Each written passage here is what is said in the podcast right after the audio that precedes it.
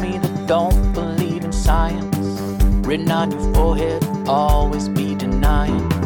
You're the dummy that don't believe in science. Written on your forehead, always be denying. Hey, hey. We got words to say to you.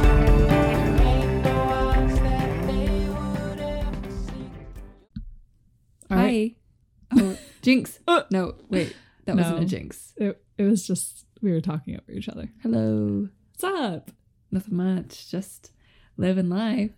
Having fun. Me too. Having fun. It ain't hard. It's When always You've got a library card.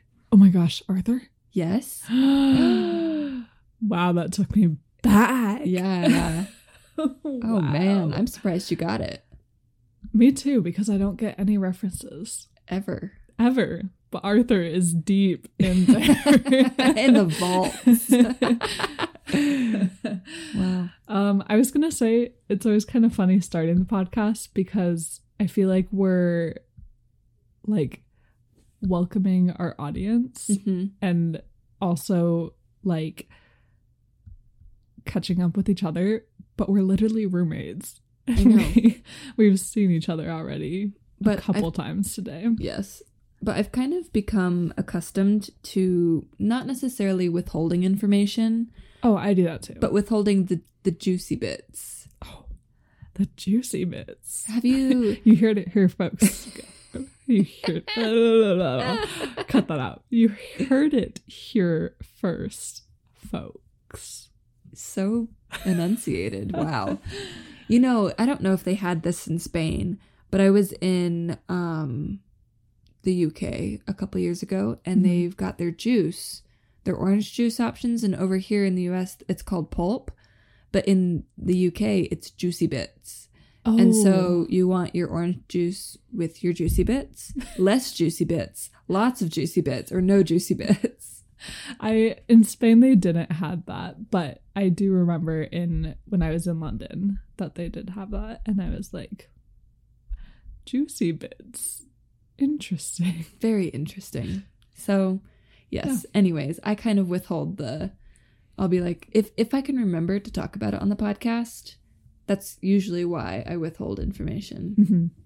Yeah, that's So, fair. I I feel like I do it subconsciously because I don't really make an effort to do that, but What the hell? what even is that? I don't know.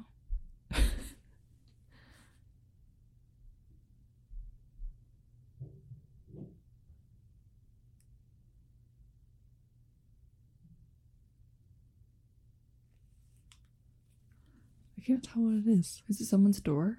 Maybe. Oh, it might be their bathroom door. Could you not? Anyways, Anyways, shall we continue? yes. How was your week? It was good. Um, as Celia so um announced last week, it was my birthday over the weekend. Yeah, it was. Um, We so- celebrated hard. we did. Celia forced me into celebrating. I did. You're Um, welcome. Thank you. um,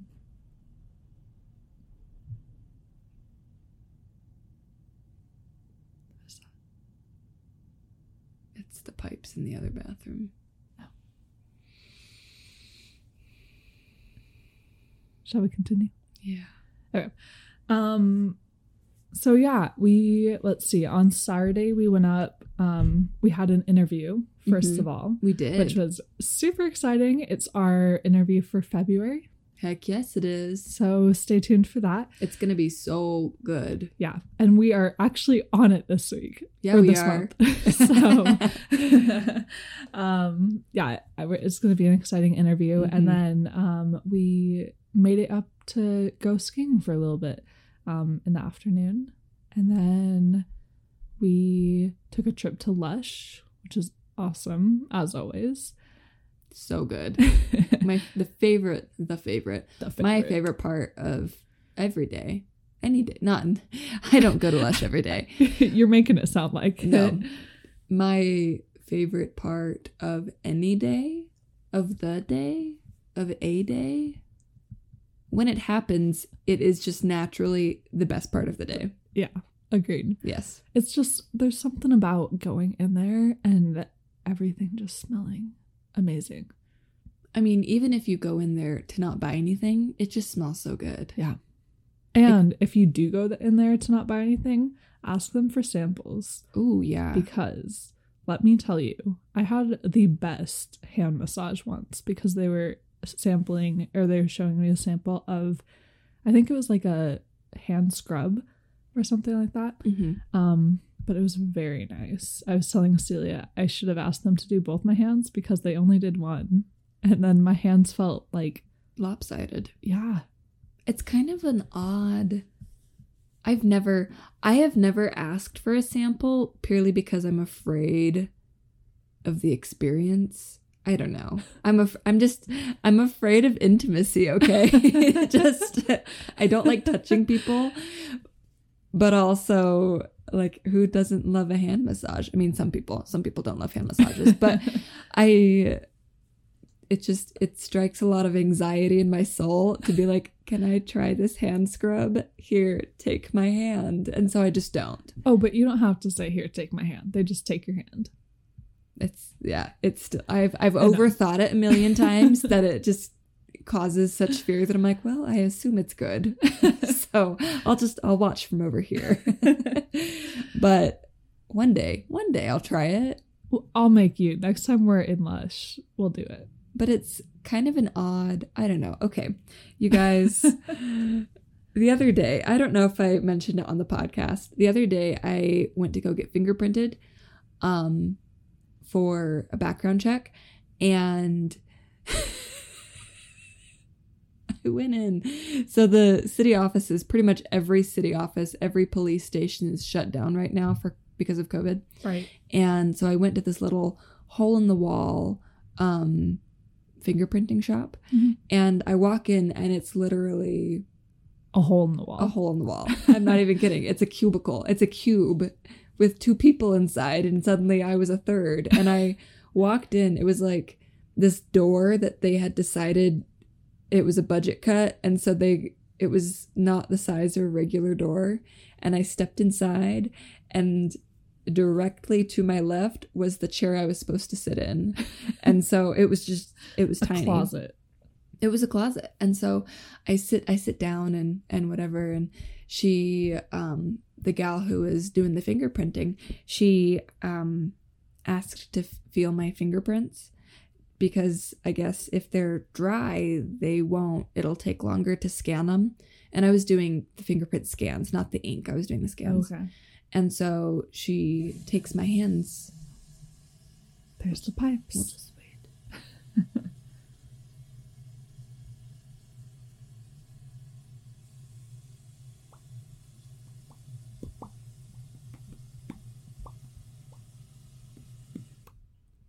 So she takes my hands and she caresses every one of my fingertips. And I guess my fingertips were a little dry. I don't Uh-huh. know.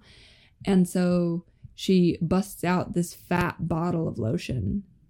Am I popping? Yeah. Pop, pop, pop. I don't know why. I don't know. I'll say it again. So she busts out this fat bottle of lotion and she starts to moisturize my fingertips. And it's a very it was a very isolated massage, just right to the fingertips. And I stood there thinking this is hands down the weirdest experience of my life, but also I'm kind of enjoying it. I don't really know. it was That's so I was uncomfortable. uncomfortable. I was very uncomfortable, but also I was like, no, keep going. okay, then we'll have to next time we're at Lush, we'll have to go do that. okay. Yeah. I mean, I assume that they've done it often enough that it's not weird to them anymore. Oh, yeah. I could never work there. like- because you'd be asked to, to massage other people's hands. Yes. Yeah. I just like I've thought about it occasionally. I mean, kind of good that there isn't a lush close to where we live. Otherwise, I would be there frequently. Oh, yeah. I would blow my paychecks at Lush. Yeah. So thank goodness that we don't live close. but I, I if some someone was like, "Hey, you know, can you scrub me up to my elbow?" I, what do you do? You say yes. Yeah, you have to. know. Customer comes know. first. So it's probably it's definitely a good thing. Yeah. Anyways, um is that it? now that it's so- become my week, how was your week? so then after that, Celia took me out for dinner for Yeah. a birthday dinner for me. So that do was very nice of her. And um then on Sunday was my actual birthday. And it was really just a chill day. Like it was a good time. And I got to talk to my family. Um, some relatives called, some friends called. Um, and then at the end of the night, I just we played games and hung out and Celia made cupcakes. Celia made cupcakes because I love funfetti cake.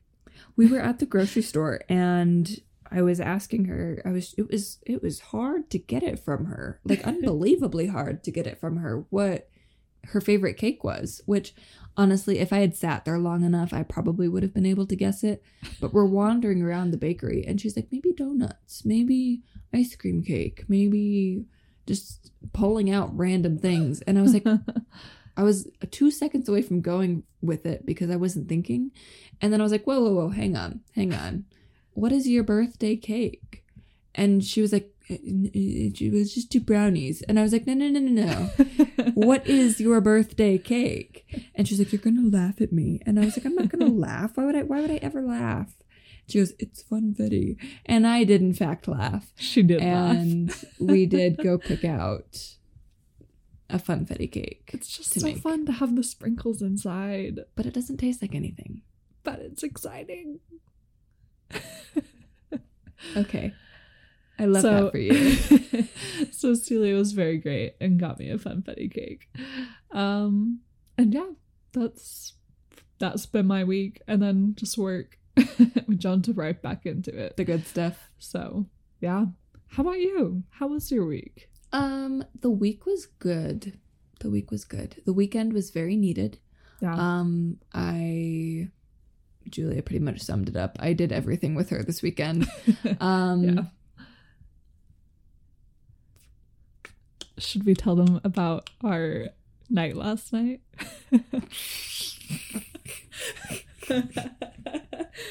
Should we? Skip I don't even that? know. we'll, skip over that. yes, because Brendan will chew your ass off if he hears that. That's true. It's a So good yes. test to see if he actually listens. Is which he doesn't because he hates me. He hates me too. Hates me. Hates me. Hates me. All right. Um, Anything else for this week? It's still my turn. Sorry. Um,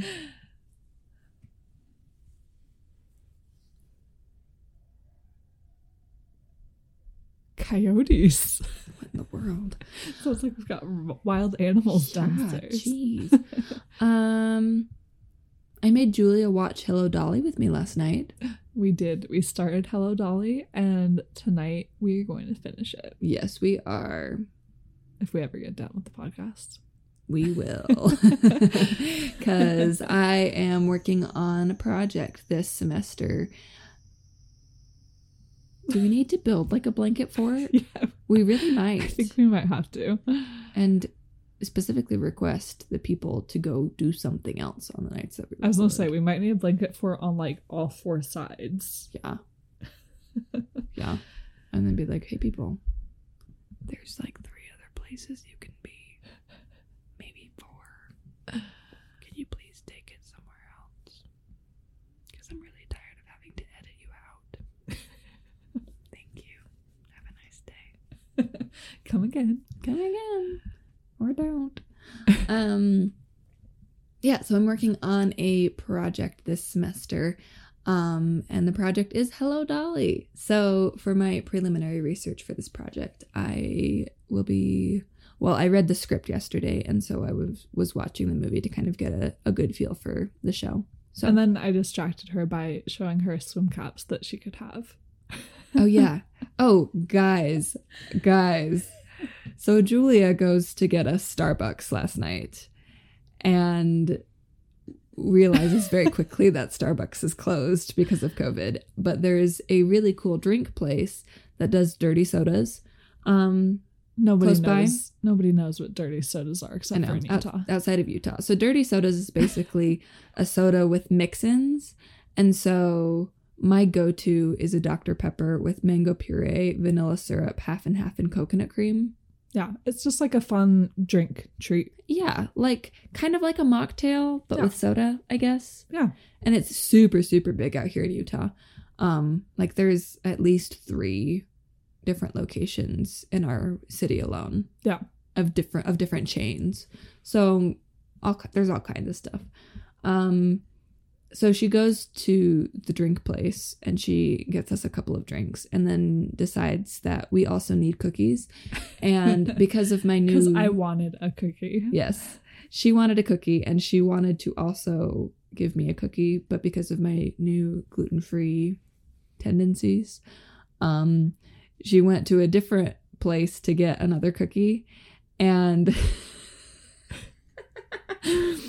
in her own experience she says that she went to the, the register and was like i will have one gluten-free cookie please. And the the gal working the register was like one gluten-free cookie? Kind of weird. And she pulls out this cookie and i kid you not it is a dixie cup sized cookie for a dollar and she brings it back to me because homegirl is too prideful to say um on second thought I will have two gluten free cookies because they're like the size of a dime. These cookies are nothing. and she brings it back to me and she's like, I got you a cookie. And it's it's the tiniest thing I've ever seen. I have never seen a cookie so small. And then I pull out my cookie that I got. This is cookie. it is a cookie. it's it's a cookie. It's a cookie. Yeah. So that was my bad. and then we watched Hello Dolly. it was it was a great time. It was a It great was time. it was a much needed break. I think um, you know, yesterday was a holiday, but I still had work and Celia had homework to do. And so even though it was supposedly a day off, it wasn't Was really a day off. So um it was a much needed break for both of us. And I guess it was still kind of Celia's homework, but it was a chill homework. it's homework I enjoy. Yeah. Yeah. Yeah. Well, should we now that we've spent the first half of our podcast talking about us, Isn't that how should we it talk more about us? About how we're eco-friendly? Heck yes. um, how are you eco-friendly? Um, well, we're still working on the whole compost thing. Oh yeah, our compost guy has gone MIA. He yeah, he hasn't responded. So, and then I w- was going to tell you this, I forgot, but a girl messaged me today Mm-hmm. from that Facebook post that I have. Yeah. And I was like, "Oh, somebody's interested again." Mm-hmm. And she was like, Does it come with the lid or not? Oh. and I was like, No, we're just selling the compost like inside of the compost bin. It's not actually the bin. She was like, Oh, never mind. I was like, I have it written in the description. Girl, no.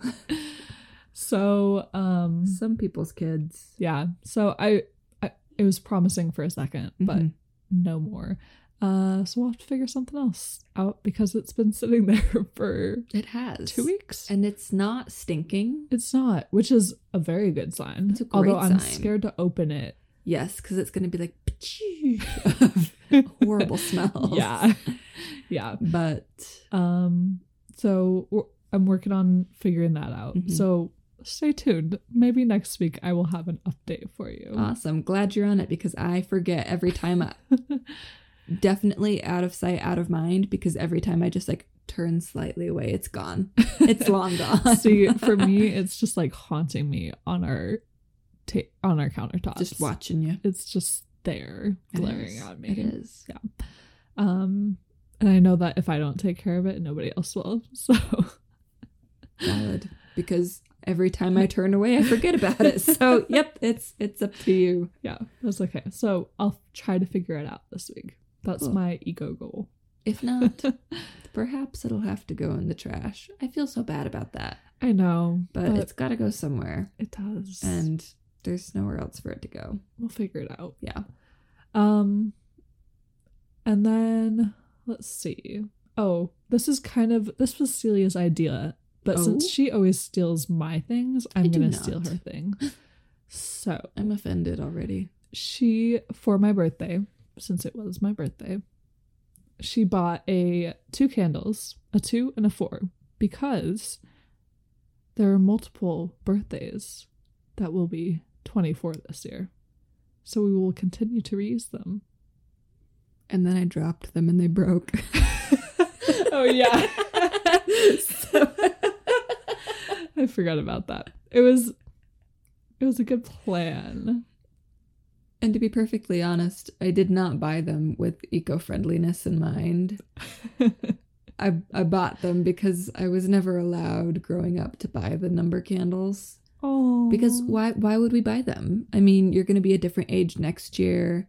No one else is turning, no one else in the family is turning the same age. True. And so it just was completely pointless. I think we just had all like 1 through 9 Mm. and then we just rotated through I guess that makes sense. or 0 through 9. Yeah. Yeah. We just had like the regular candles and you just burn them till you can't burn them anymore. I think we did that a lot too. Someone always ends up with the little nubs. Yeah. Like the By the end of the year. By the end of the year, it's like, well, these are yours. Da, da, da. Oh. Um, so take that for what you will. I don't know if that was very eco friendly, but we tried. It was an attempt that was made, even it was- if it wasn't necessarily the true intent. It was definitely purchased with, oh, most of us are turning 24 this year. Yeah. We do need them. Exactly. Well, we needed candles, but it was like, instead of buying a box of candles, we can buy two. there you go. exactly. Eco friendly. It was a good thought. It was. Um and then let's see. I also have been doing a little bit of bulk cooking, and by a little bit of bulk cooking, I mean that I A lot. made a lot of bulk cooking. No, I feel like a lot of bulk cooking would be bulk cooking every day. But I just made a big serving of food on Sunday, and I have been slowly eating it throughout the week. Much like the chicken soup escapade of last week. Yes. it's the best way to go. What's your meal this week? Um so this week I made it's my birthday meal that my mom always makes me. Um and it's not necessarily a birthday meal, it's just in our family my mom always asks us for our birthday what our favorite food is and she Mhm. makes that for us for our I'd birthday. call that a birthday meal. Yeah. We do that. Yeah. So, um, mine's changed throughout the years, but in more recent years, um, it's like the one meal that my mom makes that I never make at college. And so it's been like my coming home meal, kind of. Ah, mhm. Yeah. And nobody else in my family really eats it except for me and my mom. I think my dad does too a little bit Mhm. but my brothers don't like it. So my mom really only makes it when I'm home. So, um, so what it is, it's a Thai dish. Um, it's spinach. It's super simple. All like the the hardest part is making the sauce, and the sauce is literally peanut butter, um, honey, a couple different like vinegar, soy sauce, a couple like dressings like that, and then some spices and garlic and ginger. And that's it. That's the hardest part. And then it's just chicken and spinach and rice. Ooh. I have a way you were eco friendly. How? We were at the grocery store buying the things that you needed, Uh-huh. and you were like, I don't need a ton of ginger. Actually, that's what you said in my head. You never really said it out loud. but I was in my brain, I was like, I never use ginger. In fact, I really don't like ginger. But sometimes a recipe really does need ginger. And so we dug through the ginger bin and found the tiniest little piece of ginger. Because I think you needed like a teaspoon or whatever. And Yeah. we found a teaspoon sized ginger piece. yeah. And it was the perfect amount. If I had had more, it would have been a little bit too spicy. And then you have to make gi- something out of ginger Yeah. for the rest of the week. Do you I don't know if I might have told you this story at the store. So I'm sorry if I already did, but it's good content for the podcast. so remember back when like COVID all started up, when Mhm. people were like panic shopping Yeah. Um, my friend was in California, um, and she was like just her mom had come down and they were just living in the apartment together. And so her mom sent her out to the grocery store to go get some food. Just like she was like, get the necessities, get whatever you can, because they were in California in the Mhm. hub of everything. And um so things were like going off the shelf super fast. Um and so my friend, she comes home with like a bunch of different stuff, but a bag full of ginger. Like oh my goodness. full of ginger. And she was just like, her mom was like, What do you think we're going to use ginger for? And she was like, I don't know. You just told me to grab everything. Oh my goodness. and yeah, so they had ginger for days. I bet. Yeah. But, anyways, Wow. yes. So I was eco friendly and only got the ginger that I needed. Although I remembered how much I really like ginger. So, Oh, you're one of those. I mean, it, it depends on what it's cooked in. Mm-hmm. But yes, I am one of those. It just kind of makes it fresher. I don't know. I love that for you. I think maybe it's because I've never cut it fine enough, or it's usually hack. my mom told me to do this. I stole your cheese grater. Oh. What you do is you like just peel it real quick, Mm-hmm. like peel the skin off, and then you just grate it Ooh. on the fine side of Uh-huh. the cheese grater. that and would make sense. Perfect. Because I, so this is actually like the first year that I really had a cheese grater. And so usually I just chop it Oh, and yeah. it's just, it's too much. It's Yeah. like the pieces are huge and it's Mhm. like, man, I have a mouthful of ginger and it doesn't taste good. yeah. Maybe I'll have I- try that. I only chop like garlic like that. Mm-hmm. Like garlic, I don't mind having big chunks of, but yeah, Yeah. ginger is one of those things you want to have finer. Mm-hmm. So there you go, guys. Hack. Life hack. Life hacks by Julia. um, and then let's see. Um. Oh, and then I guess this doesn't. I don't know if this really counts, but we were already in the area of Lush, and so we went there and got like all of our necessities that we'll need for a while because we don't go up there very often. You mean all of your necessities? I needed none of it. yes, I needed literally none of it. I needed um my and it's all well mostly. I did get this new cream that they have for um curls hmm and so I'm excited to try that. But that did come in plastic packaging, hmm but they have a program where you can bring back the plastic They do. packaging. It So- is five. I'm sure they'll, if you just have one, they'll accept the one. But if you Yeah. have five plastic containers, you actually get a free face mask. Yes. So- so rewards. Boom. I love rewards. um yeah so i did get one in plastic packaging but everything else i got was plastic free um i got a shampoo bar um it's actually a two-in-one and it's Oh. specifically for curls which i'm very excited about um and then a conditioner bar and a soap bar and some bath bombs because i mean They had a Valentine's Day sale. it Was wasn't it a really sale? a sale. It, things I don't were think it was a things sale. were for sale. Nothing was on sale. I was gonna say I don't think Lush has sales. No, they really don't. But it was the Valentine's Day hoopla. And so they had all of their cute Valentine's Day bath bombs. And I Mhm. was like, one of each. They're so cute. So and they're all plastic free. So They are. guilt free.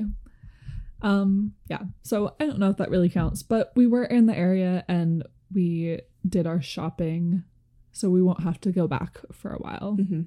So that'll be nice. yeah. How about you? How were you eco-friendly? So at Lush, kind of still back on the Lush train, I found a hair and scalp oil that I think the jury is still out on right now because I used it yesterday after my shower and um I think I used too much. So it's I think it's a castor oil and coconut oil base, um, which is a lot of oil, but it's good for you. So I figured why not? And I use most of the stuff um in my hair anyways. Yeah. So I figured why why not just kind of switch over to like a scalp slash hair oil Yeah. instead. Cool. Um but I think I might have used too much because I am oily. Oh no. I, I guess you can't really tell because I've downed myself in dry shampoo, but I I mean I really didn't use that much. I used less than a dime, I Mhm. think. Yeah. Um and I think I might just kind of focus on my ends just because my ends are a little tend to be a little bit drier. Mhm. Um but it does say scalp. So I don't know. Maybe I just need to use a little bit less, work it in better. TBD. Yeah. But I'll keep you posted. Cool. Um, I speaking of Yes. sorry, I completely forgot. Um my sweet friend Hannah from high school. Ooh, She yes. listens to this podcast, so shout out girl. Um she was such a sweetheart and she for my birthday got me a couple things. Um first off, she got me a charcoal um floss, which I'm super excited to use. Yeah. I haven't used it yet. You'll have to let me know what you think. Yeah. I I meant to try it before we recorded today, but I just haven't gotten around to it yet. Mhm. I have a water pick. Um Yes. that was all. um and so I yeah, I I floss less frequently because I mostly just do the water pick. Um anyways, yeah, so I will be trying it soon. So next week I'll let you guys know what I think.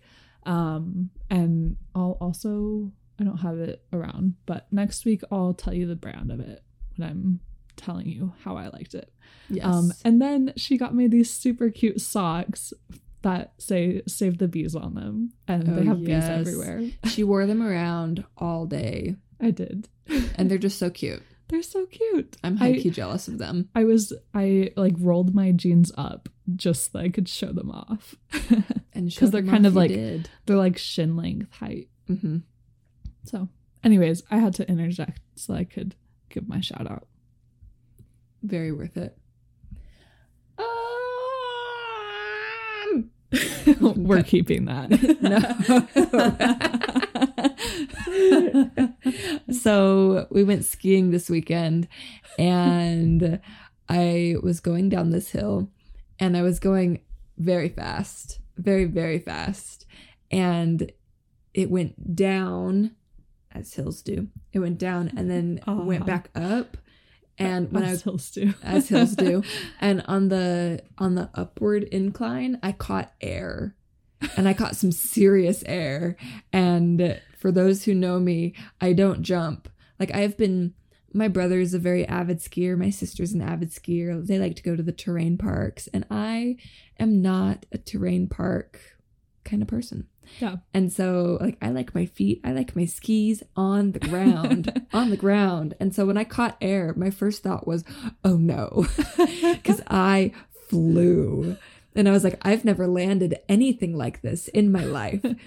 and I hit the ground and when I tell you I ate it, I ate it. And Julia missed the entire thing. I did. I was slow catching up and I just missed it. it was an explosion of snow and me and there was I, I just hit the ground. And i plowed right into this water bottle that somebody had left behind. And i laid there on the ground for a minute and i turned around to see to, expecting julia to be right behind me and she was not. And so i was like okay well. She no no one saw that. Um and i got back up and i was getting ready to just ski away and i remembered i noticed this water bottle that i had completely obliterated and i was like you know what it would not be fair to the planet to have smashed into this water bottle so violently and then just to leave it behind discarded and so i picked it up and i packed it with me and I felt a little gross doing it because I was like, someone's used water bottle that they left behind. but you know what? It was for a good cause. It was. It was to save to keep our mountains clean. And I did catch that part. I was following behind slowly, making sure that I didn't do that exact same thing because I went. I was. I was. I almost did the exact same thing. I'm so glad you didn't because. I stopped like six inches from plowing into that. You know those big slow signs that Oh, they yeah. have, like the big orange ones that you would think that no one would hit, but every once in a while someone does. I was about six inches from just like mowing that thing over, and I was like, I'm so glad that I did not do that because I would have had to put it back up, and everyone would know. Everyone would know. See, what saved me, I saw a guy before me go off and do a trick on that jump. And I was mm-hmm. like, oh, I'm not about to do that. So I'm going to slow down a little bit. So I did. And then it was just, I think I did catch a little bit of air, but it Mhm. was more just like a, zoop. Be glad because I flew. yes. But I did catch you in time to watch you be a good person and pick up the water bottle because I I met up with you and I definitely saw that water bottle sitting in front of us and I was like, well, see you at the bottom. that did happen. Yes, I was there. so that happened. Oh, and then I woke up from my fever dreams last night because not an actual fever, not a definitely not a COVID fever, but it was just, just weird dreams. weird, very weird dreams, and it was really hot, and so I just woke up sweaty, and in one of those sweaty wake ups, I was like, I need to start recycling my contact lenses, and then I rolled over and went back to sleep. So that's what plagues me in the night, and I have formulated a plan. The plan consisted of using a container that I've got for ponytails and just using that for my contact lenses now.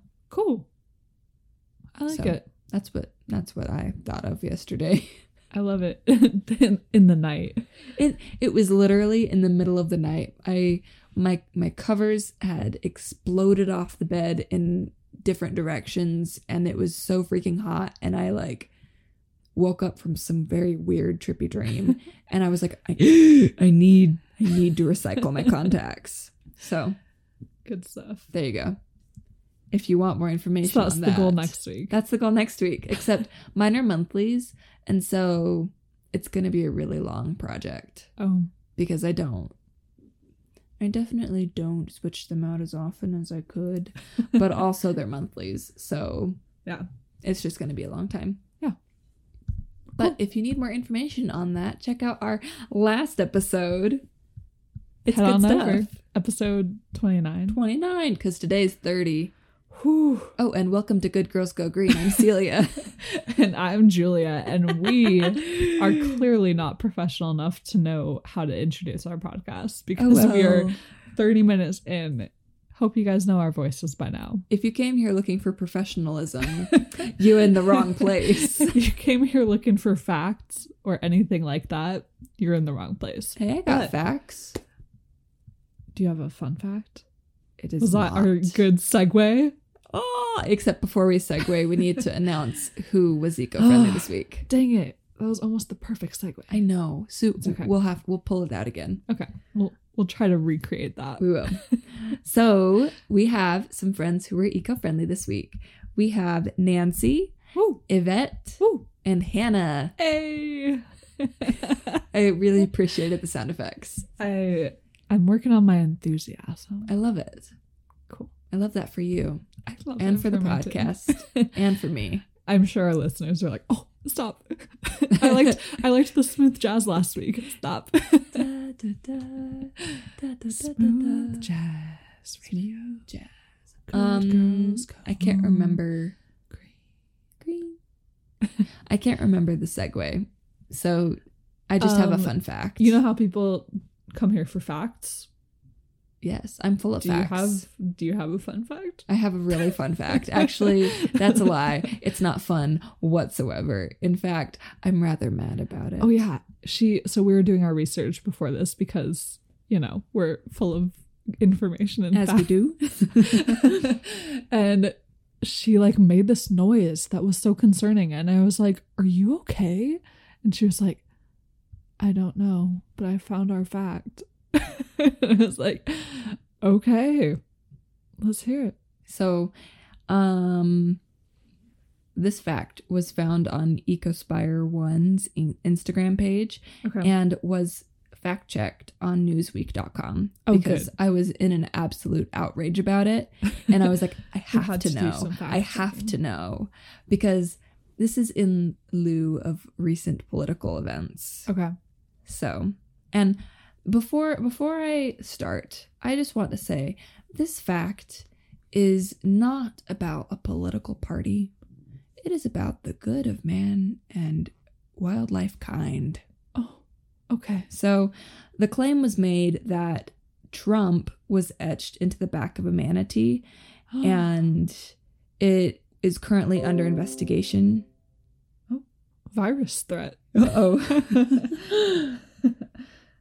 No, sorry. Virus and threat protection. oh good. My computer just crashes. oh no. So, should I say that over again? Go for Okay. it. No, just continue. Just continue. Okay. Um so basically this whole this the claim was currently under and la, la, la, um was the claim was currently under investigation as to whether or not the, anything was accurate about Mhm. this at all. Right. So that led me to newsweek.com to do a little bit of digging because I was like, is this true? Is this not true? Yeah. Is like, what's the deal?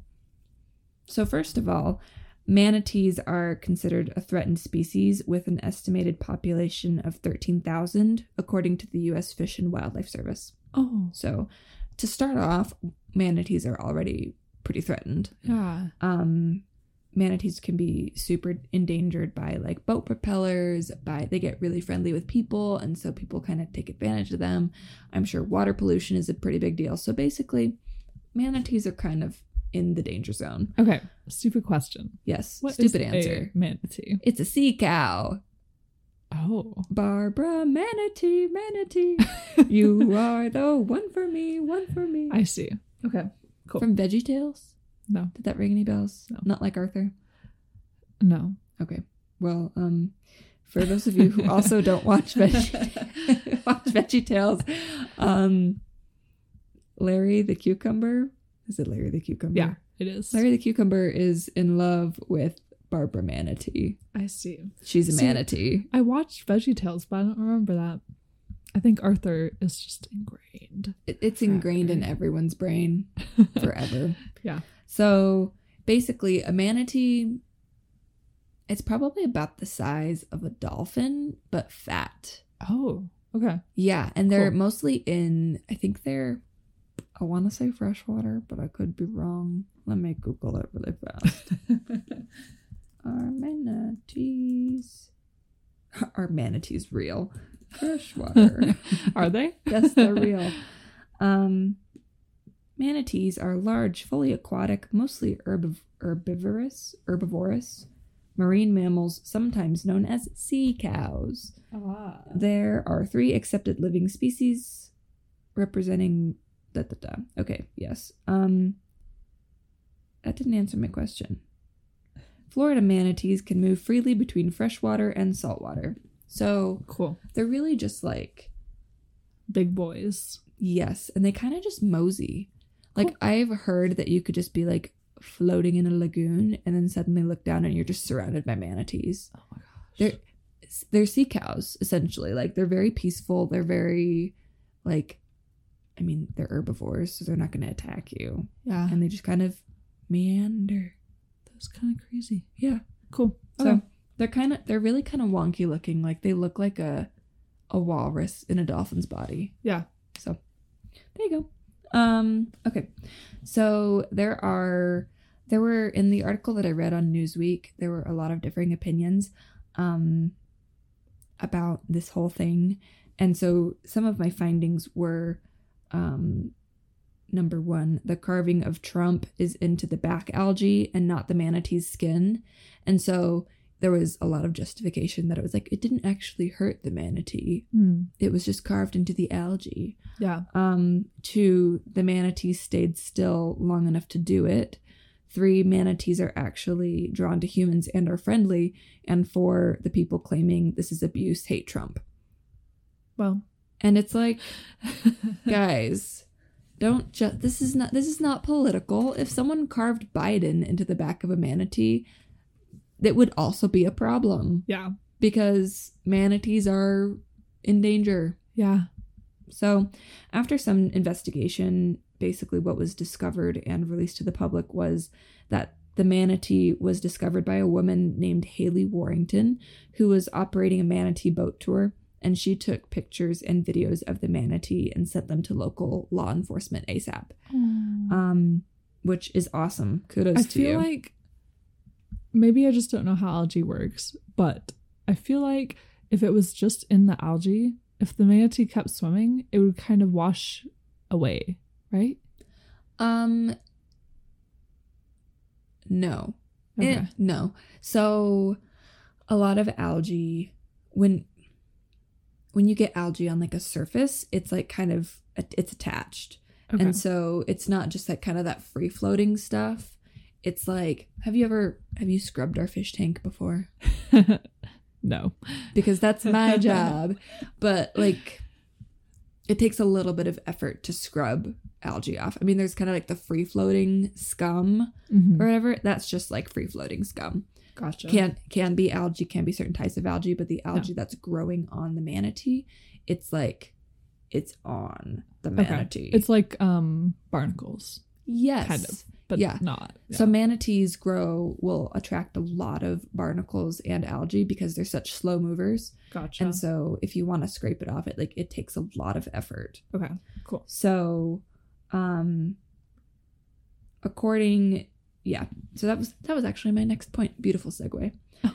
um according to the florida manatee sanctuary act of 1978 it says it is unlawful for any person at any time intentionally or negligently to annoy molest harass or disturb any manatee Mm. so manatees are super off limits Yeah. like, don't even breathe on them the wrong way Yeah. and you'll otherwise you'll get like completely fined um and it was confirmed so some things that kind of came out from this investigation Hmm. it was confirmed that trump was written in algae and not in the manatee skin Okay. um but for the actual carving to happen the perpetrators would have needed to hold the manatee captive for a long period of time causing Right. stress to the animal Yeah. um and like it's not just you can't just like lick your finger and write a word in the algae it takes Right. a little bit of effort yeah.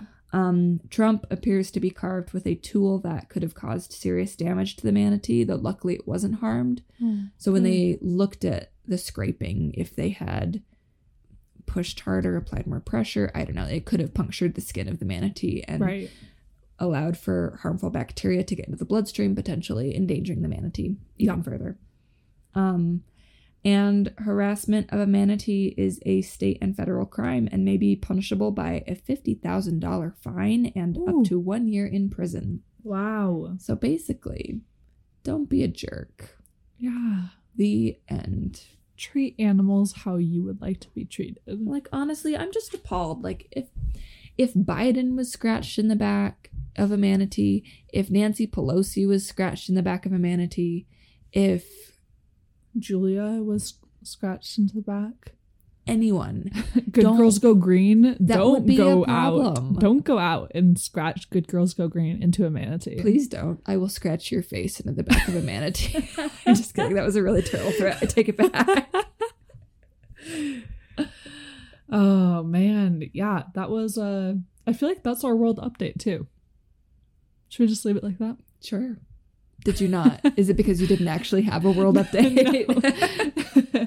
no, I do have a world update, but I feel like that was twofold. A fun fact and a world update. there you go. I just just don't don't do that. Don't don't bring the wildlife into your political views. I don't care what you believe. Just knock it off. Yeah, That's not cool. that's sad. Don't spray paint the birds red. Don't spray paint the turtles blue. Just like leave them alone. They don't care about your political opinions. They don't care. oh, And don't endanger them yeah, with your carelessness. yeah. That's all. Yeah. That's all. Mic drop. Let's Boom. cancel the episode now. Cancel. um all right so my world update um is from NBCNews.com, um, and it is about America's rivers. A what?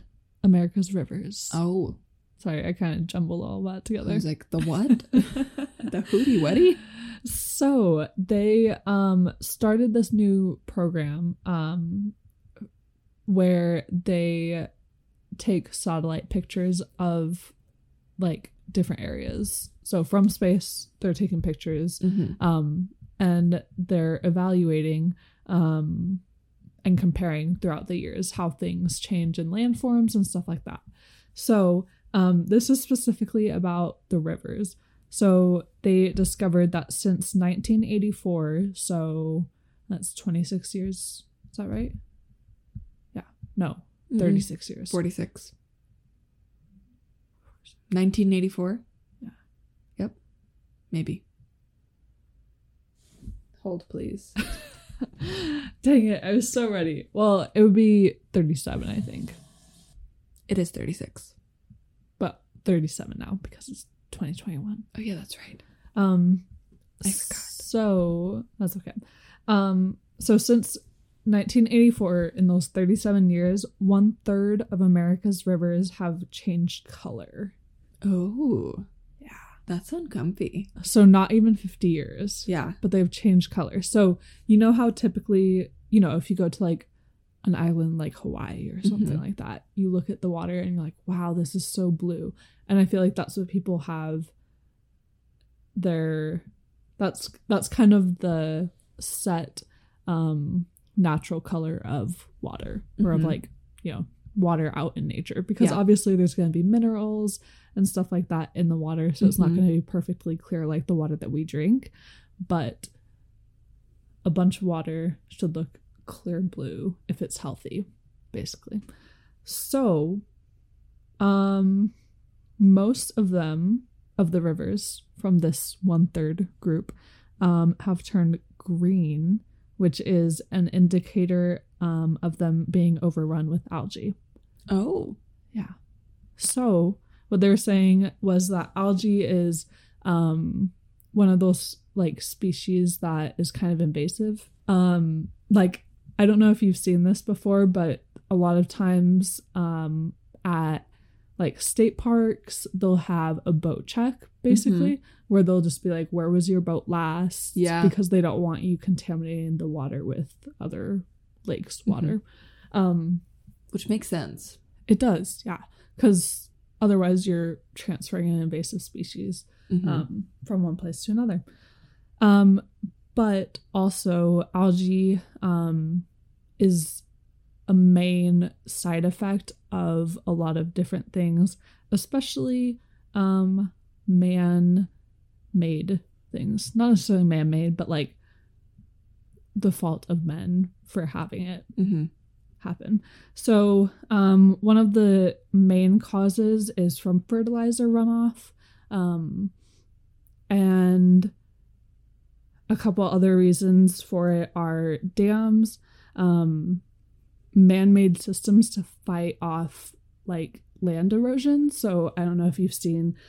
It's basically just cement that they put up just Oh, to yeah. stop erosion. Uh-huh. You know, um, and so that just kind of throws off the natural uh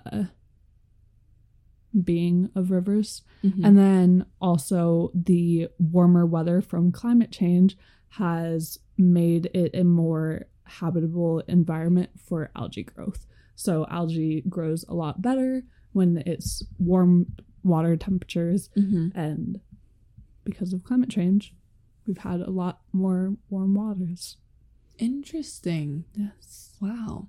So- it's such a little thing that I feel like people don't realize that that's kind of a problem. yeah Because it's like, oh wow, the water is so green, and it's like, man, that, that's that's not great. Yeah. Wow. Yeah. And I mean, if you think about it, like a lot of rivers are, you know, providing water for communities or at least feeding into lakes where water is sometimes provided for from communities Mhm. and you know we we want to take care of our water systems as much as we can so that was all.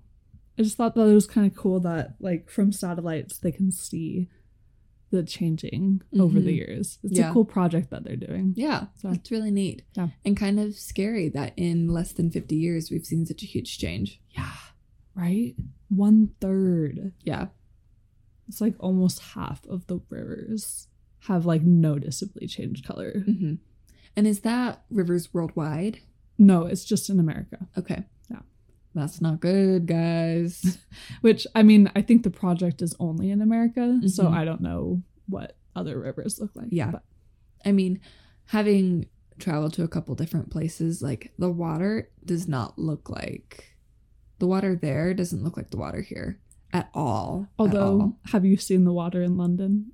Okay. Yes. So I was thinking more of like in Spain and Switzerland. True. Yeah. They're, I mean, vastly different colors. Like in Switzerland, the water was like an icy blue. Mhm. And then in Spain, it was like a turquoise green. Yeah. And so very, very different colors, but not like the murky greens that we have over here. That kind of, I feel like looking at those waters, it doesn't. It doesn't really scream algae to me. I mean, I'm It no probably- scientist. It I think it probably differs based on the I'm sure Switzerland and Spain have different mineral contents in the land. Mm-hmm. Yeah, So I'm sure and that's part of it. in Spain, like the rocks were very yellowy. Mhm. And so the yellow combined with the blue water kind of makes it that turquoise green. right. Whereas Switzerland, I noticed that the rocks were very gray in color, and so Mhm. if you look, if you kind of compare the two, the rock beds kind of influence a lot of the color of the water. Yeah. But looking at, I mean, I've never seen a body of water in the United States look at all like that. I Mhm. mean, and we've got two very different colors. Yeah. They've all very been very brown and green and murky and gross. And Mhm. quite honestly, I don't want to get in them No. I think the clearest body of water I've ever seen in the US was um the lake we went to this summer in Spokane. Spokane? Not Spokane. In Coeur d'Alene. No. Oh, Lake Chelan. Lake Chelan. Yes. That was Lake like- Chelan is one of the most beautiful lakes ever. And it was there's kind of scary clear. Yeah. Which I think it's it the way that it works, it's a river basically, Mm-hmm. but it's it kind of all accumulates in one spot that it kind of expands. Yeah. And so it is a lake. It, it has all features of a lake and it's like super deep. Um, but it has it is part of a river. And so I think that's part of it is that it's also why it's so cold, but it's Mhm. complete snow runoff. Like Yeah. that's all it is. It doesn't sit there in one place hmm for very long. Yeah. So Because I've never, I think, yeah, like I said earlier, like I've never seen a body of water in the US look that clear. Like we could see directly to the bottom. We Yeah. could see the fish on the bottom, and I didn't like that. but I think I would rather see them than not be able to see them. Yeah. And I mean, there's definitely parts where it's more lakey and Mhm. does the water does kind of sit there. Um, like if we had gone, there was one park in town where it was just like packed, completely packed, as if COVID didn't exist. Mhm. and we didn't end up going there. We just went to kind of a smaller park on the side. Um, but that area is always it just like it's kind of a cutout, and so the water sits there a little bit more, and so it just especially with so many people coming in and out Mhm, and and, sunscreen and boats and Yeah. everything um it just kind of gets a little bit grosser Mhm. but where we were it had i think we were close to the river like end of things Yeah. so it had a nice flow out hmm I mean, that would make sense because we were tubing a little bit. And like, if you didn't pay attention, like we would float. right So I think we were catching something. We weren't just sitting there. yeah yeah but yeah that's a really beautiful lake so Mhm. if you guys are ever in washington that's where every year my family and i would go there for camping and it's a great lake 10 out of 10. So um all right are we ready to jump into it Ready. okay i think you're first I think I am. So, um, this week I'm going to talk about shoes. all right Yes. I was showing Celia a pair of shoes that I wanted to get, and she was like, "Wait until you hear my episode or my topic." I was like, "Okay." And then we'll see. I mean, your opinion could change. Your opinion could not change. This is just kind of We'll what I've gathered. Yeah. So my information is from concept21.com. Um, and I ha- didn't take a second to look into the business, um, which was on me. And so maybe next week or in a future episode, I'll actually look into the business and see what they do. Cool. But they also had a blog, and one of the articles that really caught my eye was I believe it was titled, We Are Running Out of Time to Solve Our Footwear Problem. And it was really eye catching and thought provoking. And I was like, why? Why are we running out of time? So that's kind of what inspired talking about shoes this week. Cool. So, um, it kind of led off with saying expecting to produce footwear that is truly sustainable and easy to recycle is mostly unrealistic today which I Mm. was like, yikes. There's a lot of companies and people out there that are saying, we have it, we have figured it out, we've done it. Mhm. And according to this article, it made it sound like most of those companies actually don't have it. Hmm. It's kind of one of those greenwashing schemes. So, So I'm falling right into the trap. maybe, I don't know. Well, oh, I'm for sure. That's I'm for, you to falling into the trap. decide. so, um, the production method of shoes is far from really truly advanced technology. So we really profess to have advanced technology, but when you look at the amount of steps it takes to get the product to the consumer, um, the majority of athletic shoes have over 400 people touching some aspect of the product during manufacturing. Wow. That is so many yeah. people. That's so many cow, steps. yeah. So it did mention that technology is advancing, but very, very slowly. Yeah. Definitely not at the rate that we could be advancing with our claim that we are advanced technology, right? Mhm. So there was another really profound statement that really just kind of hit home a little bit, but like in one of those unsettling, ooh, that kind of stings just a little bit. You get called out. yeah. It said we need to remind ourselves that making products is making garbage. Do yeah. Yeah. Does anyone else need ice? Because I need ice. Due to the inherent consumption of energy and resources used when we make anything. So, even though that's kind of people don't realize that they're greenwashing when they are sometimes yeah. and that's i think that's kind of a hard realization to fully swallow because it's like oh we're trying to do good we're trying to be good and it's like Mm.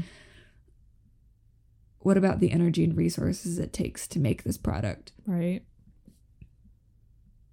and also kind of a follow-up of that when shoes don't sell there is a huge amount of waste created so um So we should go like like the beta fish. We should go just buy all the shoes. no don't do that because the thing is is that i mean it's go back to our fast fashion episodes i mean every time i go on a certain there's certain shoe sites that i'll take a look at every time i go on there's a new pair of shoes to look at there's new things Yeah. to look at Right. every time you refresh the page it feels like there's new things to look at and it's like the things that don't sell i mean i think it was our fourth or fifth episode don't quote me on that but one of our episodes one of our first episodes where we talked about fast fashion um where there used to be four between two to four seasons Mhm. there's now thousands of seasons in Yeah. the year and i think the same applies to footwear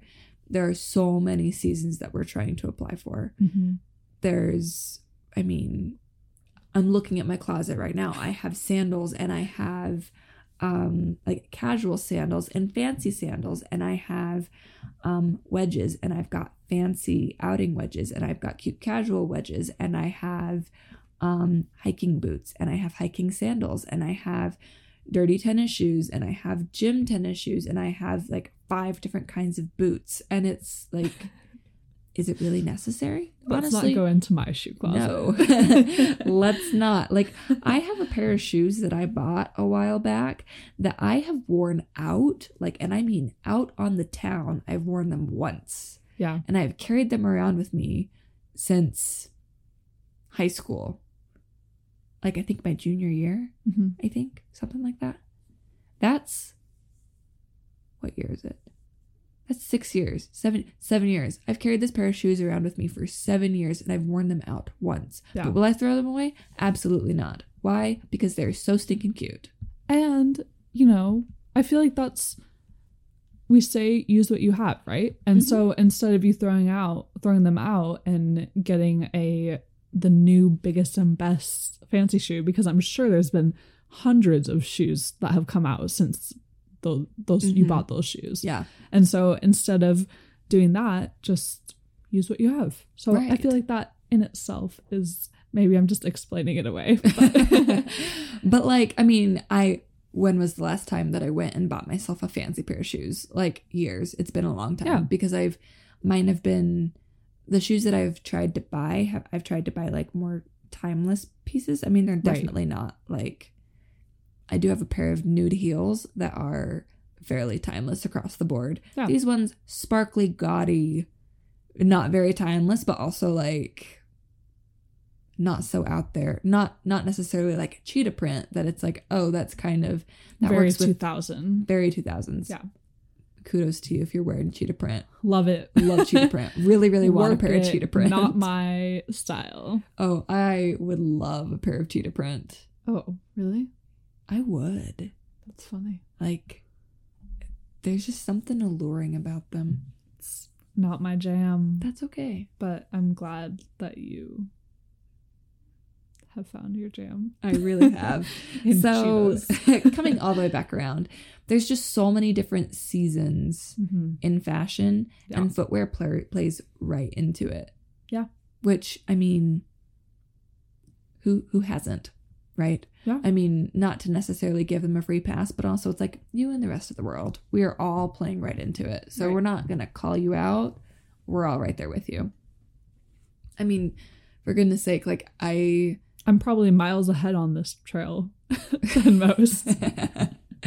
like look at the makeup industry Yeah. super side note i have used makeup products and like in the next two months i've turned around to go get the product again and it's gone Mhm. it is gone and i cannot find it Yeah.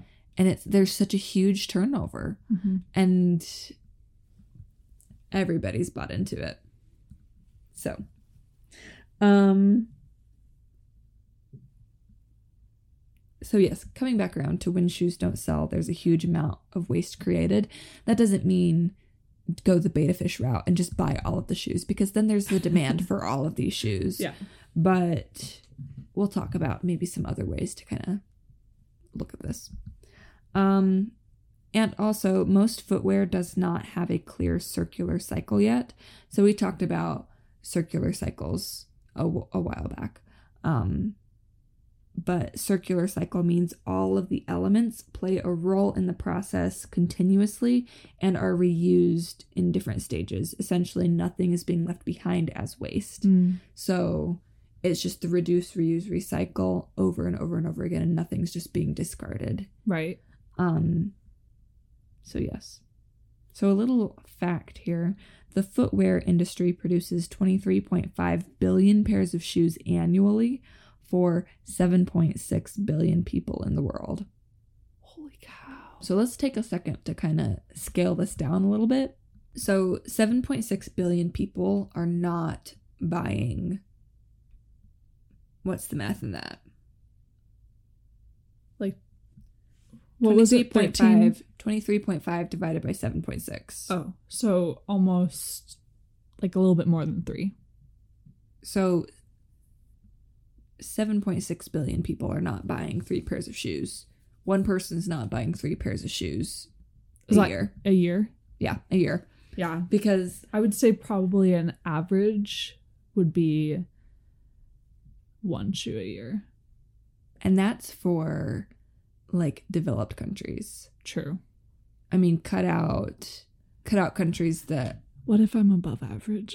well, I mean, because because that's when that's when where things kind of start to Right. even out a little bit. Right. Because if every single person in the world, and that I think that includes like infants, and that includes um people maybe who who don't have a need for shoes, hmm right? Um I don't know. Every every single person in the world buying one pair of shoes. It's not Yeah. plausible because we it, there has to be some kind of cutoff somewhere because Right. there are people who are living in impoverished countries who who don't have access to sh- to a brand new pair of shoes. hmm Um so things things kind of come and go. Things fluctuate. So I think it's okay if you're above average because there are people who aren't using the shoes. So but that's just like that's a lot. That's a lot a lot of shoes Yeah, that are just sure. kind of being discarded because we don't have need for them hmm at all.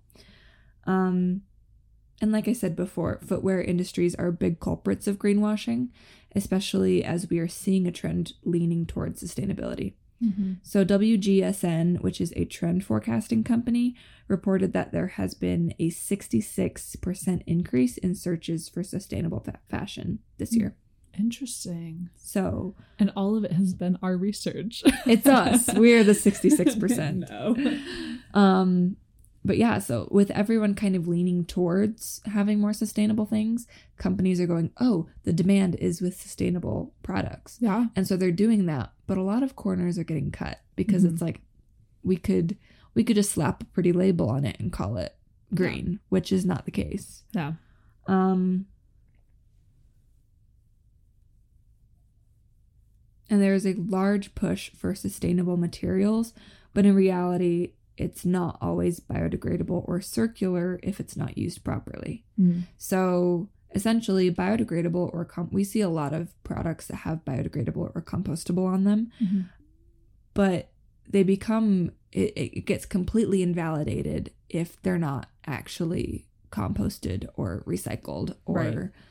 Used appropriately. If it's just going to the landfill, that biodegradable, that compostable label is absolutely null. Yeah. Because- doesn't matter because you're throwing it in the trash You're anyways. throwing it in the trash. Yeah. And so, like, if you have compostable items and you have a home composter, put it in the home composter. Why, do- why do I feel like I'm saying that weird? Home composter. It's kind of a weird word It is. phrase. So yeah, basically like I mean as as good as the intentions are, if it's still just going to the landfill, it's not a it's not a problem being solved. It's just Right. you've you've replaced one It's a cool concept, but it's yeah, like Yeah. you said, it's null. Yeah. you've slapped a band-aid on the issue. Mhm. Which doesn't I don't want to sound negative or angry or cankered or whatever, but I mean that's that's just kind of the reality of it that Yeah, no, like it's I feel like that's an important thing to think about because it is easy to get sucked into that trap of, oh, this is compostable. That's great. But you're totally right. It doesn't it doesn't really matter if you're not actually going to compost it. Mhm. So Yeah. So there's also a large debate about whether or not natural materials are even an improvement from what we're doing now. Because if the products still require tons of water, and I mean tons of water and Mhm. pesticides that still produce pollute the earth, air, and waterways, and is food waste becoming a huge factor? I mean, there's still a lot of things. Like, are we replacing one evil with another evil? right. um, because there's a huge push right now for oh this product is made out of banana leaves or this Mhm. product is made out of algae or this product is made out of potato peels like i've seen all of these products on the market Yeah. and it's like okay that's a really awesome idea that's a super neat idea but is it just kind of it's like okay well we're not manufacturing plastics anymore but we are still pumping pesticides into our waterways and more of them because we're trying to produce this natural substance Yeah. so that's just kind of another thing to keep in to keep in mind. Yeah. Um kind of swerving a little bit. Consumer expectations have shifted from patience and willingness to wait to an urgency to have what we want when we want it, which has Mm. skyrocketed the carbon footprint Yeah. because we've we've kind of allowed ourselves to be like, oh, you know, I need something now. I have a couple different online databases that I can just plug right in and have it at my door next day. Yep. And not necessarily saying that that's a bad thing. I mean, from a college student perspective, I mean, I started my classes the other day and a couple of them were like, have the textbook in hand tomorrow. And it's like, oh, shoot.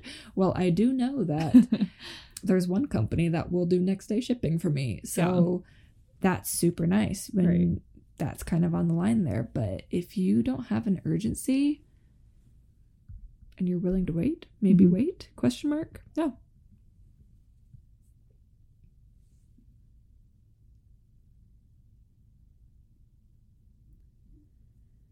So, kind of going back to the carbon footprint, to truly fix a problem of this proportion, we need to make our uses more circular. Mm. So, when we recycle things, are they actually being thrown away or broken down into basic parts that can be easily recycled, like TerraCycle? So, for example, because contact lenses are still on, on my mind, Yeah. you know, we've got the aluminum slash metal part, we have the cardboard packaging, we also have plastic packaging. So, when you go to recycle, if you just throw it in the recycling, a lot of times it's just like this doesn't do any good to us because it's all all of these materials they can't be sorted or we're too lazy to sort them ourselves Right. but at TerraCycle they'll take all of those parts apart pieces apart and they will recycle them individually Mhm. so are are we actually using that to our benefit or are we just going eh, well my bottle still has juice in it but i can recycle the bottle and you throw it away and it invalidates the entire container of recyclables right. you put your pizza box in the recycling bin because it's like oh well it's cardboard but it gets grease on everything else and invalidates the entire recycling container Mhm. so to kind of fix a problem of this of this size, maybe we need to start thinking a little bit more outside of the ease of things Mhm. because we're we're a sucker for easiness. So how Oh, can yeah. we kind of get outside of that? Yeah. Do we upcycle and endlessly fix until we can't fix it anymore? Like if you have a pair of jeans that has a hole in it, like do you try to fix the hole until you absolutely can't fix it anymore? Do we um I don't know. Uh, the example that was given was was shoes because it was I mean it was an article about shoes. Mm-hmm. Do we resole shoes? No. The answer is no. The answer is no, but I have been thinking about that a lot Mhm. more because I have a couple good pairs of shoes that I love, but the soles are definitely starting to wear thin. Uh-huh. And I'm, I have been thinking about, you know, instead of, because they're not very expensive shoes, hmm they're fairly cheap. Um, but so I could just toss them and get a new pair hmm pretty easily or a similar pair. But I was thinking, would it be better for me to just resole them? Yeah. And I think the hard part is is it's if it's a $20 pair of shoes and it's going to cost you 50 to resole, Right. is it worth it to resole? Honestly, financially, probably not. It's probably not worth it. But if you have like a nicer pair of dress shoes that cost you, I don't I don't know how much dress shoes cost. 150. We'll call it 150 and it costs you 50 bucks to resole. Mm-hmm. Consider, maybe consider that. And also purchasing beating a dead horse here. Purchasing things that are going to last longer, Yeah. right? Instead of Right. jumping to the $20 pair of shoes. It's like, well, you know, but this pair of shoes will last me 10 years, whereas this pair of shoes will last me a year. A year. Right. So, something to think about there. For sure. Um, do we donate to shops that thrift or repair or donate to others in serious need? So, donating your used goods to any thrift store is always an awesome option. Goodwill, DI, Salvation Army, um, Soles4Souls is a shoe collection um, organization that donates shoes to people in need. Cool. Um, so if you have shoes that you are wanting to get rid of, I mean that's a really good option to look at. Yeah. Um, you can also look for products that reuse unused goods. So s- shoes made from old unsold shoes. So um, if you look at shoes made out of that are like fifty percent of the shoe is made from recycled shoes from such and such company from X company uh-huh. that's a good way because it's using a product that wasn't going to be sold anyways and just remaking it and redistributing it. So Oh. not necessarily like the be all end all, the fix all, Yeah. but it does. But it's a step. it's a step. It's a helping step. Um, you can also look for products made from regenerated materials like plastic water bottles, banana leaves, rubber tires, stuff like that. So Mhm. something that's being upcycled and becoming a new product. Yeah. You can also find shoes that have that can have parts replaced once they wear out. So Crocs. Crocs. I don't. Can you? I heard a rumor back in fifth grade. I think it was might have it might have been second grade that if you boil them, you can eat them. No. Oh. They're plastic. Well, that's what they were saying. they meaning my second grade friends. First grade. And that's why we had the generation of pod eaters. That okay. That was. Is it Generation X? No, Yeah, Gen Z. That was Gen, Z. That, was wasn't big us. time You're Gen right. Z. You're right. We're too good for that. but we boiled down Crocs. I don't know anyone who ever actually did boil Crocs, but they were like, "Oh yeah, if you my second grade buddies, if you boil Crocs, you can eat them." That's so funny. Yeah. No, Crocs are making a comeback. don't do that. They Please are. don't eat your Crocs. Please don't eat your Crocs. As poor of a college student you are, ramen will be better for you, I promise. yes. Okay, let's move on. Okay. Also, you can my last point. You can divert your shoes and other clothing goods from landfills. Oh, what did I write?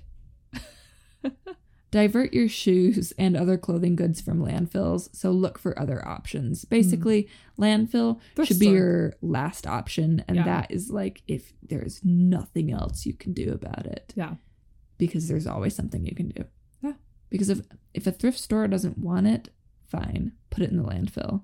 But if you donate it, I mean, maybe maybe people don't really want to want this, but this is kind of what I do. Like if you're kind of unsure about it, take it to the thrift store because there is some kind of vetting process, hmm and if they don't want it, they will throw it away. Yeah, that's what I do too. Because then it's up to them. If it's not, if it doesn't meet their qualifications, their standards, then that's, you know, I was going to throw it away anyways. So mm-hmm. maybe something that I thought that they would throw out and I would have otherwise thrown out, they keep Yeah. on the off chance. One So- man's trash is another man's treasure. Yeah. Exactly. So that's all. Cool. Make your shoe purchase as you will. no, I think that was that was very well timed for my life. You're welcome. um yeah no i i've been meaning to do a little bit of research into that myself so this was perfect You're welcome. thank you There you go. awesome What do you got? well this week i will be talking about Yes. the build up eco-friendly service opportunities Oh. So I was thinking, so this week is Martin Luther King Jr. Day. Well, on Monday it was. Um, Yes. And typically it's known as the Day of Service, or at least people act as though it is. Did you know that? well, yes, but also I feel like most most holidays are starting to become labeled as a day of service. Oh, Like Earth Day, it's like get Yeah. outside and serve. True, true. That's my only example. So maybe it's just MLK and Earth Day. But Christmas Day. I don't know. yeah, I don't know. um yeah so anyways i just yesterday i was seeing a lot of things on social media about like serving and stuff and so i was thinking that it would be cool to have an episode of you know it doesn't necessarily have to be on the day of service you can serve whenever you want if you have Mhm. time so um just figured i would do an episode talking about different ways or ideas to get people started in that direction Cool. yeah. Um, so I got my research from honorsociety.org, onegreenplanet.org, and outsideonline.com. We've got two .orgs. Wow. Did you know that I was on the Honor Society? Wow. So you probably already know this. I was very honorable. Mm, very honorable. no more. What's that supposed to mean? Just- I don't know. Just because you're not on it anymore. You got cut. Nuh-uh. Once on the honor society, forever on the honor society. Oh, is that how it works? I don't really know. Oh. maybe. Do you feel honorable? Always. Every day. Good. Live every day with honor. That's it's a good way to live. It is. So you'll want to hear these tips. I think I had a t-shirt once that said I ride with the nerd herd. I think that was the year the NHS t-shirts of the year. That's awesome. Good stuff. Nerd herd. I ride with the nerd herd. you heard? Boom. well, if I ride with you, does that mean that I'm riding with the nerd herd too? No, you're just my sidekick pony. Oh. That's so random. Anyways. Anyways. should we jump into it? Let's jump in head first, feet first. no, we're not making that joke Okay, anymore. okay. That, I that thought joke it was, was really used funny. and abused last week. I thought it was really funny. um, so I wrote Little pulling thread. Okay, I'm sorry. I'm done. I wrote, as a tribute, I wanted to share some ways you can start getting involved in service opportunities in your local communities that are eco friendly. Beautiful, beautifully Thank put. Thank you. I should be a writer. You should. um, so a couple ideas for y'all. First off, um, you can clean up your local park. So um, you can either get in touch with a city staff member or volunteers that are already in place to see if um, cleanups are already happening in your area.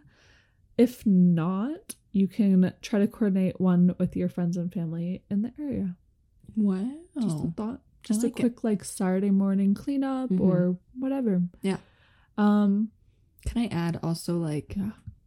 public space cleanups? Oh yeah. like cemeteries. Oh. I know that sounds a little ominous, but I'm just thinking of it yeah. because that's actually like a couple service opportunities that I've had with with different groups to um go and just clean up cemeteries cool. and just like nothing it's the city cemetery little town cemeteries just anything yeah. and you go and not necessarily i mean they're not really being trashed with trash but you can Mhm. go and you can clean up do do yard work Yeah. whatever like weed mow the lawn Totally. um clean up flowers that have died hmm stuff like that I like that. Yeah. Yeah. So see if there's something like that. Um I also added that you can look for local river, lake, or beach cleanups in your area if you have some of those in your area. Um they might not necessarily be parks, but if you know that there's a river close by that has, you know, collects trash on the side of it or whatever, Mm-hmm. um head on over and clean that up. you know there was a big trend for a hot minute of people taking before and after pictures with public spaces like that so it was like before picture of a dirty river Mhm. after picture of a cleaned river and Yeah. so it's like can we bring that back Yeah. let's do Plus, that Like think of how satisfying it is, you know, on a like a Saturday morning or something, cleaning your room Mhm. after a busy week where you've just been dumping your clothes on the ground all week, and then all of a sudden you have some time to just clean, and it's feeling fresh, and you feel good, and it really like in your mind you feel like it's going to take forever to clean it up, Mhm. right? But really, you just start going. You're, you know, for example, if you do these cleanup or you participate in these cleanups with friends or family, you're talking to people. You could bring headphones and listen to music, listen to us listen to us, our beautiful smooth jazz voices. don't quit your day job um yeah so anyways it's just one of those things that like really any little bit counts and it's satisfying to see the difference that you can make Mhm. It really is. Yeah. So actually, in one of my classes this week, um, someone, I think one of the professors made a comment that when you clean, you should clean with the cleanest space first. oh Because the thought at first it didn't really make any sense because I was like, what in what what world are you talking about? But when you're cleaning, you're really motivated to clean. Mhm. Um, and if you start with the dirtiest space first, you're already completely exhausted by the time you turn around and you realize, oh, there's like three other rooms to do. But if you do the easy things first, you're on a roll. You're like, wow, that was so easy. I'm already almost done. This is the last task. And then boom, you can knock the big thing out. Good point. Not really sure how this applies to that, but there you go. Yeah. But I mean, also like in addition to that, if you're working in a team and you know everyone's just in their, you know, if you're if you're going like in a row or something like that, Mm-hmm. everyone just has their one column that they're in charge of and they're just going in line with that. And you really just have a little space that you're cleaning up. But Mhm. then you guys all look back and realize how much space you've covered. Exactly. Just amazing. It's always better with a buddy. Take a buddy. work makes the dream work. That's what they say. Yeah. Um, so those are some options for local cleanups. Um, which is also kind of satisfying, I feel like, because then, you know, it might be it might be um a park that you drive past a lot and you're like, hey, every time you drive past it, you're like, hey, Mhm. I cleaned that up. Yeah, It's kind of a satisfaction there it is. pride in your work. Um another thing that you can do and I it was it was kind of mentioned a little bit on the website but I also got this idea actually from the interview that we're going to have coming up. Yes. So I um, wrote down that you can talk to local growers at a farmer's market to see if they need any help on their farms. Yes. So there's whenever you go to a farmer's market, there's bound to be at least one Mhm. local grower, whether it's food or flowers or There's always one. whatever. Yeah. Bees. bees, yeah, honey, whatever it is. Um, so maybe strike up a conversation with them. Say, I've got some time on a Monday night. Do you need any help on your farm? hmm It could be a super cool opportunity. Yeah. Um, another thing that I found in the article, it's called the WWOOF, the woof. um, and Please tell me more. so, so it stands for the Worldwide Opportunities in Organic Farms, um, and it's another way to get involved in local farms um, throughout the world. So I thought this was super cool because it connects local farmers to volunteers, and it's kind of an exchange where you um, sign on, and it sounds like it's kind of a more extended period of time. It's not like just a weekend Mhm. thing or whatever. Um, but you sign on and you exchange your labor for room and board. So oh. It's like a worldwide thing. So you could, if you wanted to go live in Thailand for a little bit or Mhm. something, you can just say, search up in Thailand and find a farm to work on. That's so cool. Yeah. I think my mom's actually almost signed us up for a couple of those. Dude. Like, but I mean, kind of as a. It's gonna sound really terrible, but like as like a punishment, like you've not been great, so I'm gonna send you off to go do service. yeah. But also, I think it'd be a great opportunity. Yeah. And how cool to like live in a new place for a little bit Mhm. and, you know, be a part of a community, working on a local farm. Yeah, Pretty cool. yeah. I don't know if I said this when I was explaining that if we were acting up or being rude, people As Then- a punishment. as a punishment. Yeah. I don't think I said that. I think it's people are just over there going, "Wow, your mom just like up and sends you away to go for free labor." No, no, no. When you're acting like a piece of work, yeah. When she doesn't want to ha- deal with you as your her Yeah. kid anymore. you're, you don't want to do chores. Great, I'm gonna send you off to, to somewhere do somebody else's to do someone else's work. Yeah. you're gonna learn it the hard way. I'm sure my mom threatened that too. Yeah. I feel And like it's I'm a big mom done. move. oh yes. Now I'm like, send me, Please. pick, pick me. Uh yeah um and then another cool thing related to those as well um there are these things called urban farms which can sometimes mean um like urban gardens typically that's what it means Mhm. um and they're generally run by an organization um, in the community, and you can volunteer there. Um, and that's a little bit less of a commitment. You can just say, "Hey, I'm free on a Saturday. Can I? Is there anything I can do to help?" Mhm. And you can do um, things like weeding, planting, um, pruning plants, greeting people that are coming in to get food from the garden,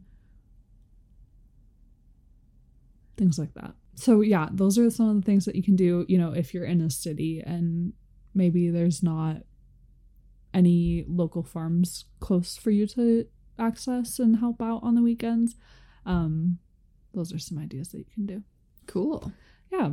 Um, another organization is called the Arbor Day Foundation. And um, so the Arbor Day Foundation um, is a foundation across um, the world. I'm pretty sure it's across the world. It's at Mhm. least in the United States, though, um, that plants trees. So you can see if there's a local, um, like, party already set up to do that and it depends kind of on the area how frequently they do that some places do it every weekend some places do it once a month um, but you can go onto the arbor day foundation website and take a look at in your local area what's going on with that um, and also set up a local chapter if there's not one already Ooh. if you'd like if that's something that really Do calls it. to you Yeah. Pilot it. Yeah.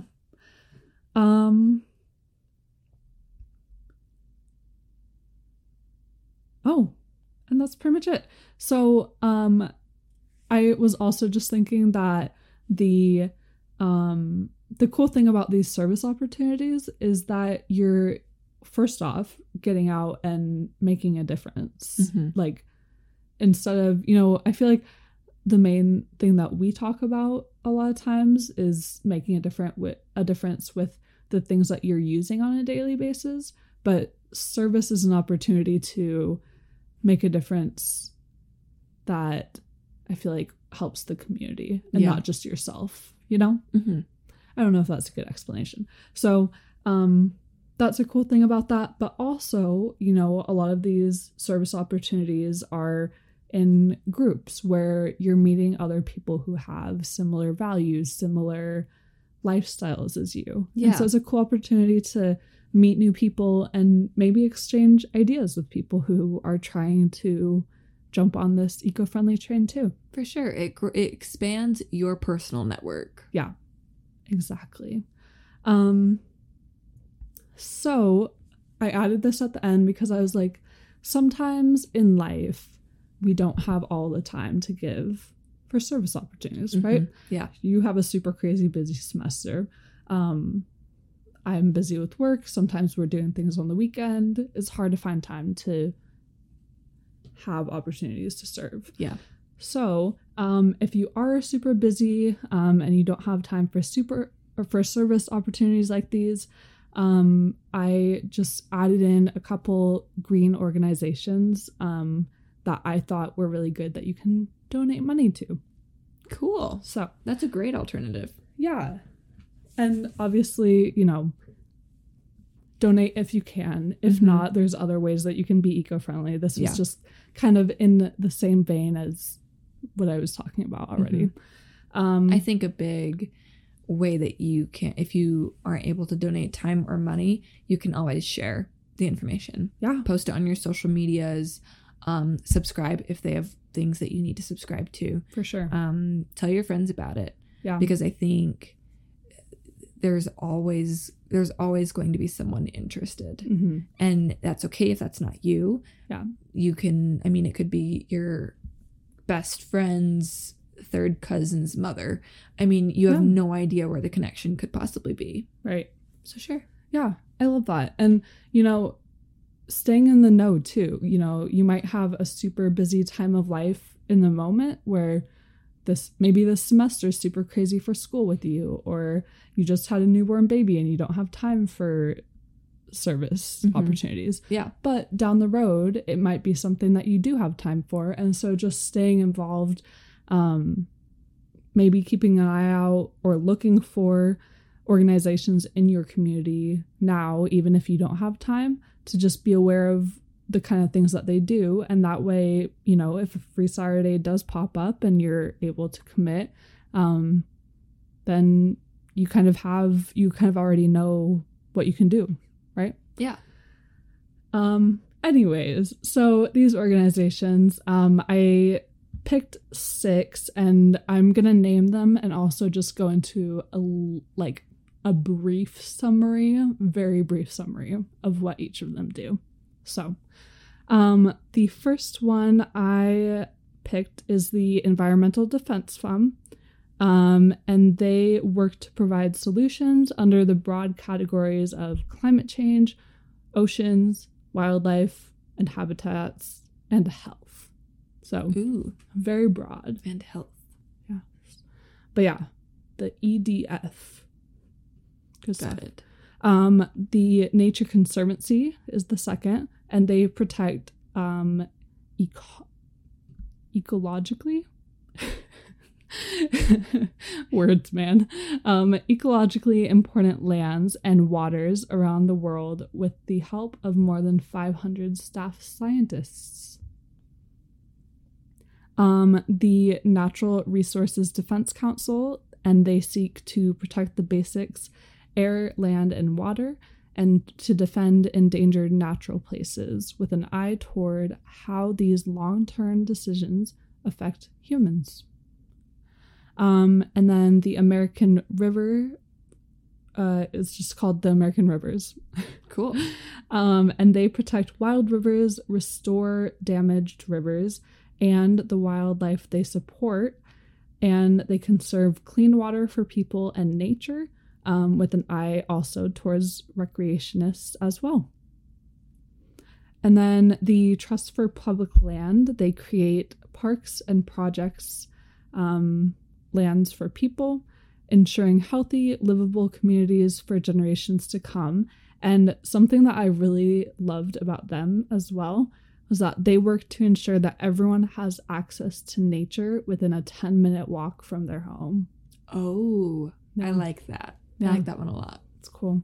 Um, and then Sierra Fund or Sierra Club Foundation, they promote efforts to educate and empower people to protect and improve the natural and human environment. So, those are just a few opportunities to donate. Obviously, do your own research too. If you know about an eco friendly um, organization that you really love and want to donate to, by all means, pick that, share that, whatever it is. Um, share it with us. Yes, please. We want to know. Yeah. So that's all. Go out and save the world, guys. We're right there with you. Yeah. Anything to add? No, that was that was my two cents. cool. I feel like at the end, I, ne- I just never know how to wrap up. I know. But um, I will go ahead and plug us then. So if you enjoyed this episode and others, please download and subscribe to us on Apple Podcasts or wherever you listen. That is how people are able to see us, um, discover us, whatever it is. It just helps us get noticed out there. Um, Instagram and Twitter, you can follow us at G underscore four podcast. Our Facebook page is Good Girls Go Green. You can email us at goodgirlsgogreenpodcast at gmail.com and check out our website, goodgirlsgogreenpodcast.com, where we've got today's episode notes and all of the other ones. And our Patreon is um, found in our link tree on our bios of our social medias. Um, you can also find it just by going to Patreon um, and looking up Good Girls Go Green. So, Green. green. Have a great week, guys. We'll see you next week. Oh no. What? you know when you say when you're leaving a restaurant or whatever and are you sitting down at a restaurant and they're like enjoy your meal and you're like you too. Yes. That's always awkward. Yeah. And on that note good night. Good night. You too.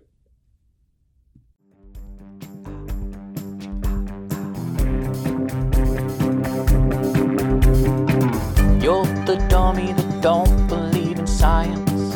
Written on your forehead, always be denying. You're the dummy that don't believe in science. Written on your forehead, always be denying. Hey, hey.